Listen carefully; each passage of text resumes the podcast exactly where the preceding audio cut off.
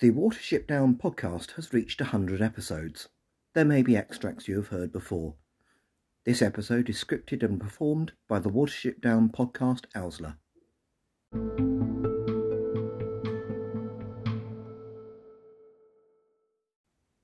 Hello, and welcome to the Watership Down podcast episode 100, in which we'll be looking back over the first 100 episodes and picking out my favourite extracts, as well as those that have been requested by you, the listeners.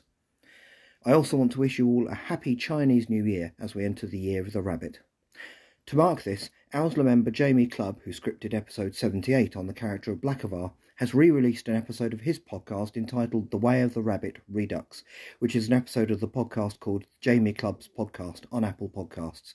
I've listened to it, and it's a really interesting perspective on what Jamie calls the way of the rabbit in martial arts. This is basically about how you avoid a fight in the first place, because why fight if you can avoid it? Fascinating stuff. There will be a link in the notes to both the podcast and the YouTube version. When it comes to this week's compilation, by no means am I saying that I have found all my favourite bits of the first 100 episodes, far less all the best bits, and I apologise in advance if I didn't include yours. Also, to mark this episode, I've decided that those who listen to the podcast but have not yet been inducted into the Owsla shall be honoured with the title of the Long Ears. For those who are keen to listen are what makes this podcast what it is, and just by doing so you make all of this worthwhile. Please, on behalf of myself and the Owsla, accept our thanks for just finding this podcast and hearing these words. This episode has been a real test of my archiving skills, or lack of, and has prompted a lot of reorganising of my sound files, so a worthwhile exercise in itself. I've also tried to make this compilation a reflection of the emotional rollercoaster this podcast has been at times, without being too self indulgent, which is a bit of a balancing act in a podcast with, checks notes, only two episodes in the first 100 that feature a voice other than mine, film clips notwithstanding. Anyway, grab a mouthful of flayrah and enjoy this compilation. We begin at the beginning. And yes, just to clarify, I do have an absolute sense of cringe when I listen to the earlier episodes. Not that I'm claiming this podcast has taken off.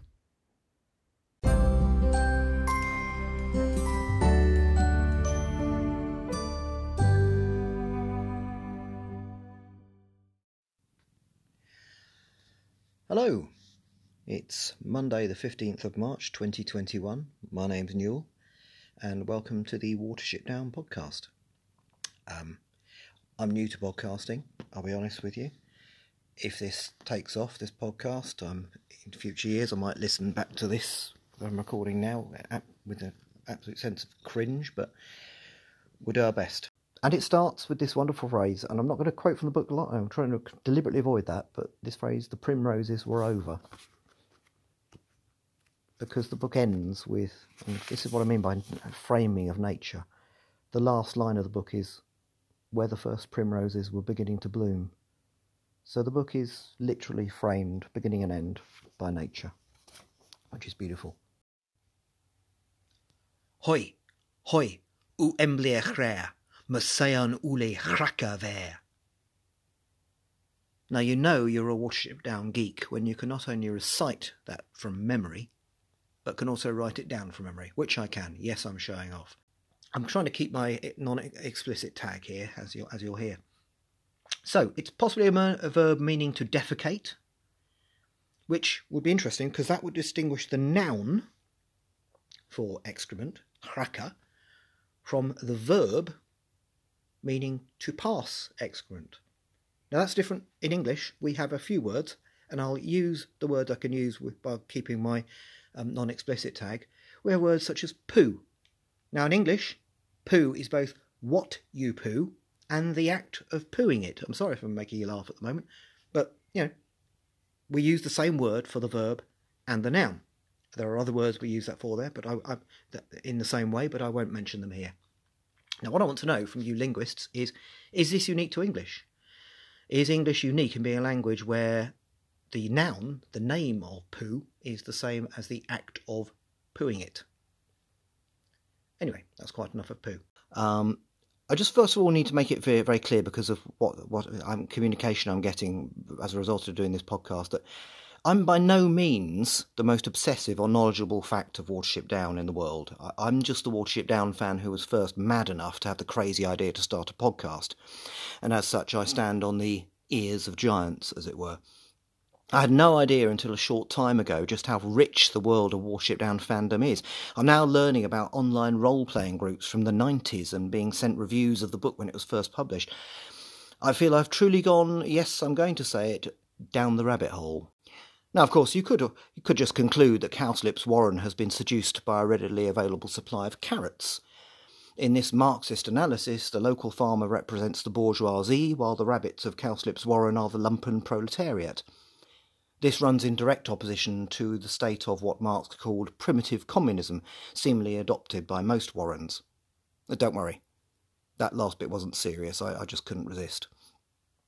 Now, when it comes to Cowslip's Warren, and I will avoid calling it what I should for dramatic effect so as to maintain some mystery. The comparisons I will draw will be from an altogether different kind of work. They will be from the works of H.P. Lovecraft and Joseph Conrad. One day I will finish going through the original book and will embark upon a discussion of the portrayals of the book and, uh, on film and TV. At that point, I'm going to have to address the tension between the originalist approach to the story and the revisionist approach. Basically, this is the tension between the view that the original book is canon and should never be changed in any portrayal of it, and the view that the original source material is there to be played with, changed, and expanded. This is not just about summarising the story, which is unavoidable in any film portrayal of such a long novel, but about actual changes to the story. Having said that, summary that goes too far does effectively change the story. I made the Mystic Colony of Rabbits Welsh. I think that means the colony, the War of the Swears. Uh, it's the snares, rather. I made my favourite mistake yet last week when I referred to the Warren of the Snares as the Warren of the Swears.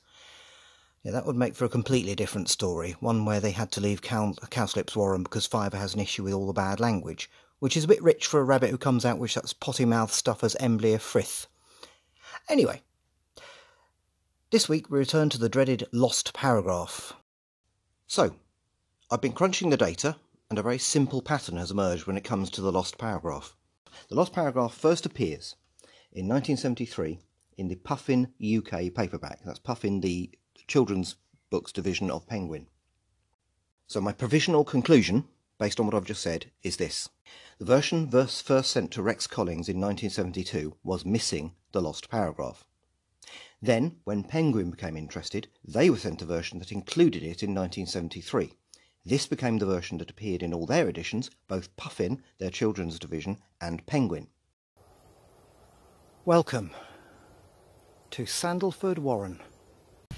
But now we're going to walk down the ditch, not going to film all the way down, and try and get to the woods and then the River Enbourne. Now just check where I am, and because I assume the woods have diminished a little bit. But strictly speaking, these are the woods they go into. There's a little belt of trees here. It only thickens up towards the bottom there. So it's not a very big area. So I'm now going to go into the woods. The ground is starting to slope downwards. I wonder if we're getting towards the river. This would be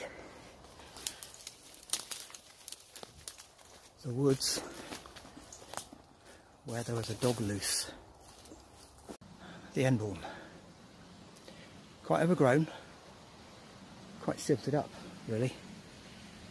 I can't be sure if I'm at the exact place they cross, but this is the Enbourne, and over there is Hampshire. That land right there is Hampshire, the county of Hampshire, where the rest of the book takes place.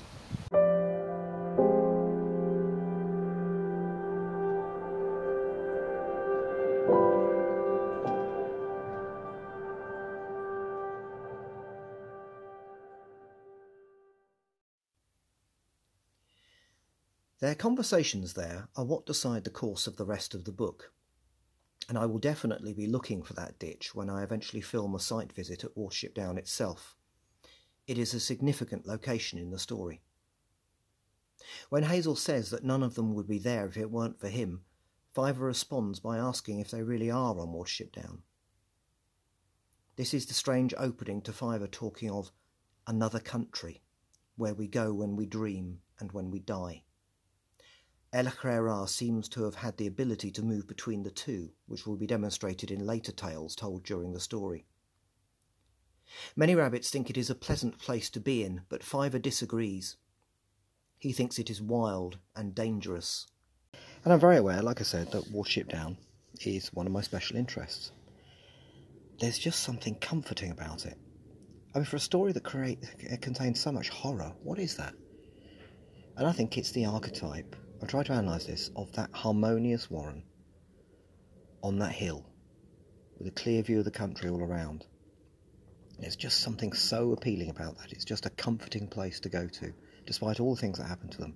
One of the worst moments in the book, one of the most horrendous moments, is when General Woundwort orders them to dig through the roof of the honeycomb, and that honeycomb is, is spoilt. The, the, the roof caves in, and they, they have this hole in the roof, and it feels so horrendous to me that that wonderful space that's so well described and so loved in the book by the rabbits is, is, is breached and spoiled in that way. And they say it'll eventually grow over. And I always, I always find myself thinking, yeah, but how long would that take? So, a warren run along fair and egalitarian lines is about to deliberately interfere in and disrupt life in a warren not run in that way. And the main justification for that is that there are many unhappy females there whose lives are restricted and controlled in ways that go against their nature. If I were to replace the word females with women, would there be any situations in our world this could be applied to? On the other hand, Efrafa is, as it is described, blatantly a failing state, in which its own citizens, in private, say that the system is breaking down. It is fairly obvious that things cannot go on as they are. As it turns out, the actions of the Watership Down Warren changed things for the better in Efrafa, but that was never part of the plan, and might well not have been the outcome. In fact, let's face it, Without Fiver's psychic abilities, it would probably not have been. This episode is scripted by John Ruths and Newell Fisher and is narrated, recorded, and edited by Newell Fisher. I'll just ask you first if you could just introduce yourself, tell us a little bit about yourself, and um, how you came to listen to the podcast. Yeah, so my name's John Ruths, and I'm from uh, Colorado in the United States.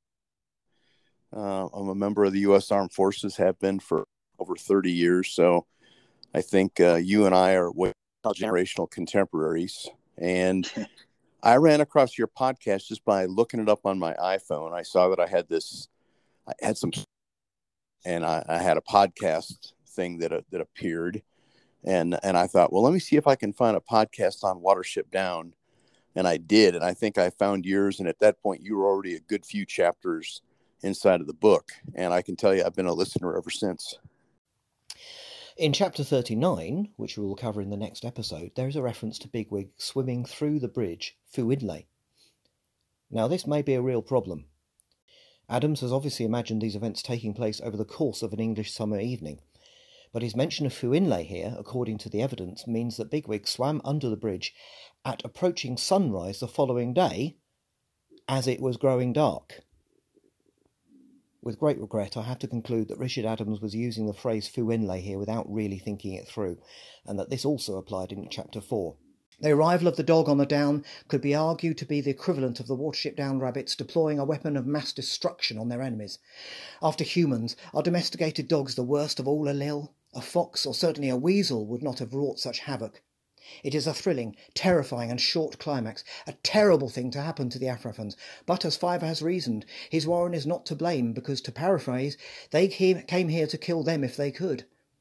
Woundwort's stand against the dog is a truly fitting climax for this monstrous, remorseless, magnificent rabbit.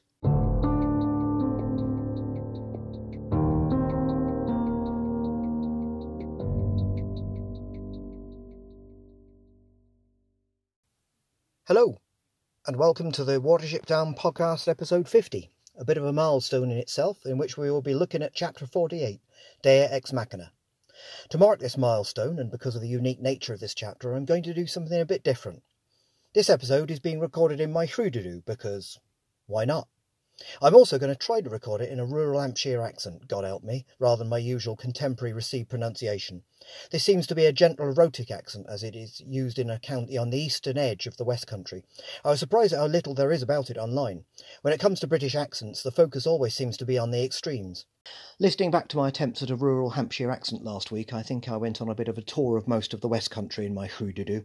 I definitely spotted parts of Somerset, Dorset, and Wiltshire, and occasionally passed through Hampshire. And so, the 1972 novel, Watership Down, ends. Well, we did it. We went through the entire 1972 novel in detail, taking just short of a year. I'm not claiming for a moment that our analysis of the book was perfect. I'm certain it wasn't, and that its shortcomings will become apparent as time passes. But it is a complete detailed account of the book, and therefore a resource we are very proud of. This impressive analysis has been written by Owsla member Andrew Stevens, to whom I am very grateful. Classical culture and history combine in the character of Bigwig. His defence of the run against the Efrafans invites a comparison with another famous battle. During the second invasion of Greece in the Persian Wars, a coalition Greek army of perhaps 7,000 hoplites, led by the Spartan king Leonidas, were sent to the pass of Thermopylae to repel the considerably larger Persian army, whilst the other allied forces prepared their defences. From book to film. This is a real change in gear for this podcast, and one that I must admit I've been looking forward to. We now move from discussion of pre chapter quotes to mise en scène, from the original portrayal of characters in words to their interpretation in a script by actors and artists, from descriptions of nature to background art and music.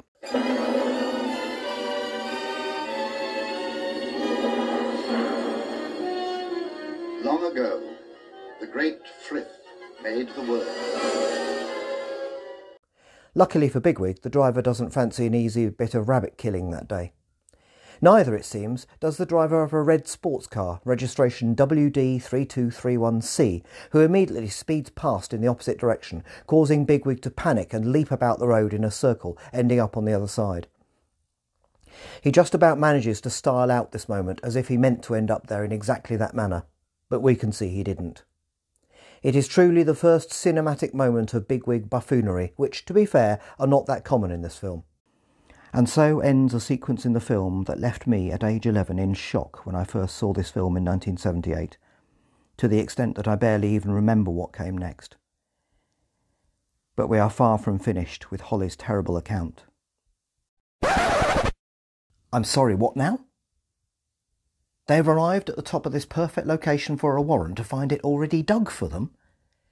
And with a great hall. An innovation that in the book they copy from the warren of the snares under the direction of Strawberry, and which is the pride of the new warren, dug unusually by buck rabbits. Seriously?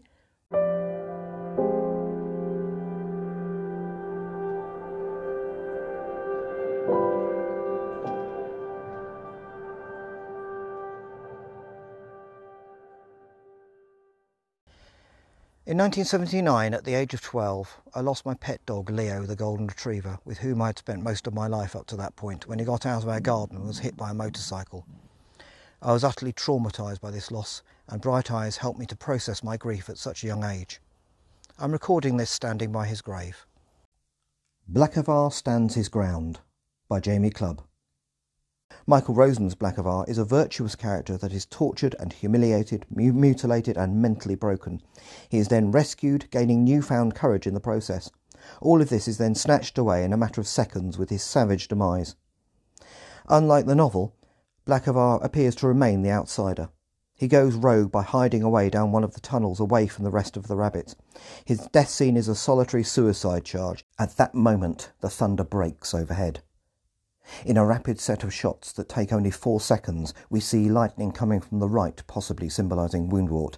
Then Bigwig, lit up by it, looking almost like a ghost, a view of him that is very eerie in freeze frame that I have posted to Instagram.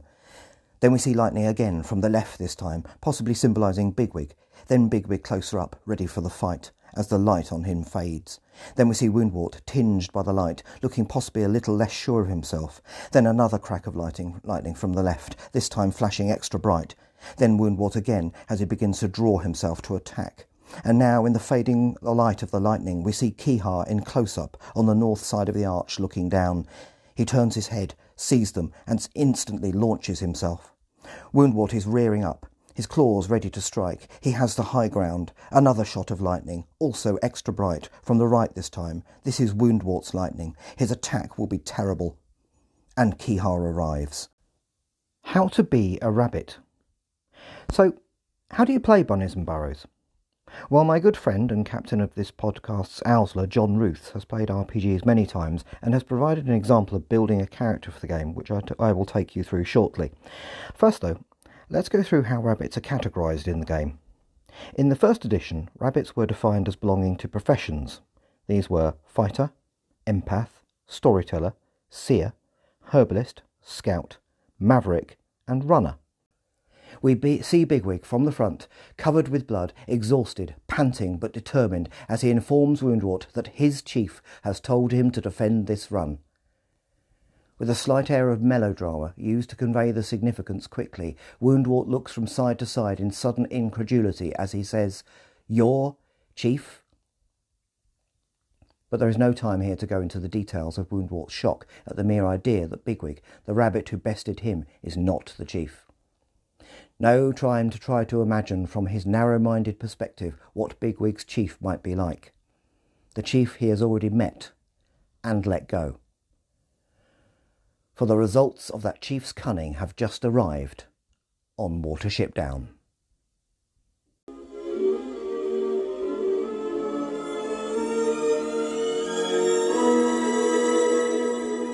All the world will be your enemy.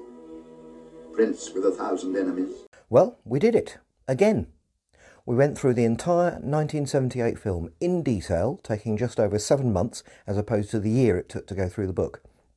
And what's more, we got to this point during November 2022, which is the 50th anniversary of the publication of the original novel. Well, my name is Sean Higgins, and I think I I uh, I asked you, I'm like, have you ever heard of the Australian radio play? Yeah. You're like, no, uh, because it was um it was released in the Commonwealth um on cassette, and that was like 40 years ago. It came out in 1984, so I think Yeah. it was released in 1985, I would say. I mean, I've actually been in touch with the Australian Broadcasting Corporation to say, can you release this, please? Where can I listen to this? And they've said, Right. we can't afford the copyright payment. We're not prepared to pay out copyright payments to actors to release it, so we can't release it. I mean, I've got lots of theories about different versions being influenced by different versions. I think, for example, the Netflix version was very influenced by the TV series because the ch- people who made the people who made it would have hmm. been watching the TV series, would have been at the right age to watch the TV series when they were children.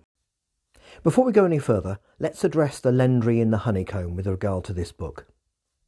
It is probably fair to say that the number of people who, who love the original 1972 novel but dislike Tales from Watership Down is a lot higher than those who feel the opposite, for we are now very firmly in revisionist territory. It is a very different book to the original novel, to the extent that I hesitate to even call it a sequel now that I'm getting down to the business of looking at it in detail. Liam Michaela on the Tales of El Ahrairah. It seems to me that, especially in the first part of Tales from Watership Down, the stories are written to formulas that have been inspired by some theories on folklore.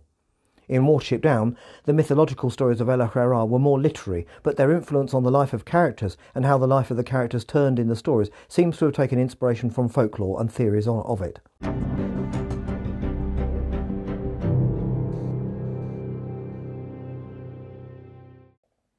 So there we have it. That was a summary of the first 100 episodes. Well, if we're being pedantic, the first 99. But when have I ever been pedantic? Don't answer that. Next, I've received a voice message from Javier Ramos in Melbourne, Australia, to mark this 100th episode. Javier's words appeared in episode 90 and were very poignant, reflecting just how much a niche podcast such as this one can come to mean for those who listen to it. Over to you, Javier. Congratulations on the 100th episode of this wonderful podcast uh, of one of my favourite books of all time.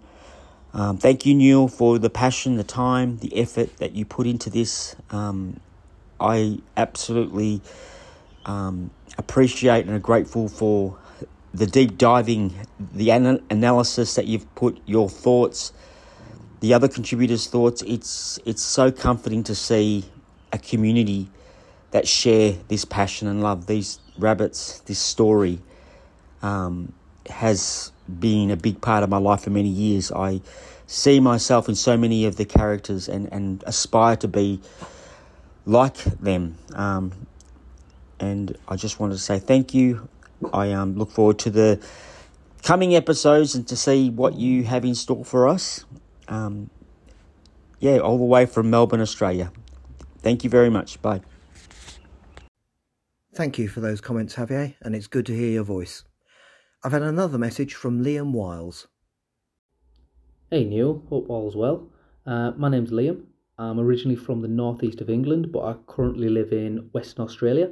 I've lived here for about 10 years. I uh, just wanted to message through and say I absolutely love the podcast, love the work you're doing. Um, I've listened through probably 10 times in total. I just can't get enough. I have just filled my boots each week with uh, Watership Down content. It's amazing. I uh, can't get enough of it. Um, keep up the good work and look forward to the next episode. Happy 100, and of course, long live Newell Ra. Thank you for that, Liam. Much appreciated. As Ben Kenobi once said, now that's a name I've not heard in a long time, or ever in my case, and I take it in the spirit in which it's intended. Welcome to the Owsla. And to all listeners and contributors, or rather long ears and Owsla, can I just say thank you from the bottom of my heart for your time and support over the last 100 episodes. This podcast has come a long way since that boring March afternoon during lockdown. Here's to the next 100.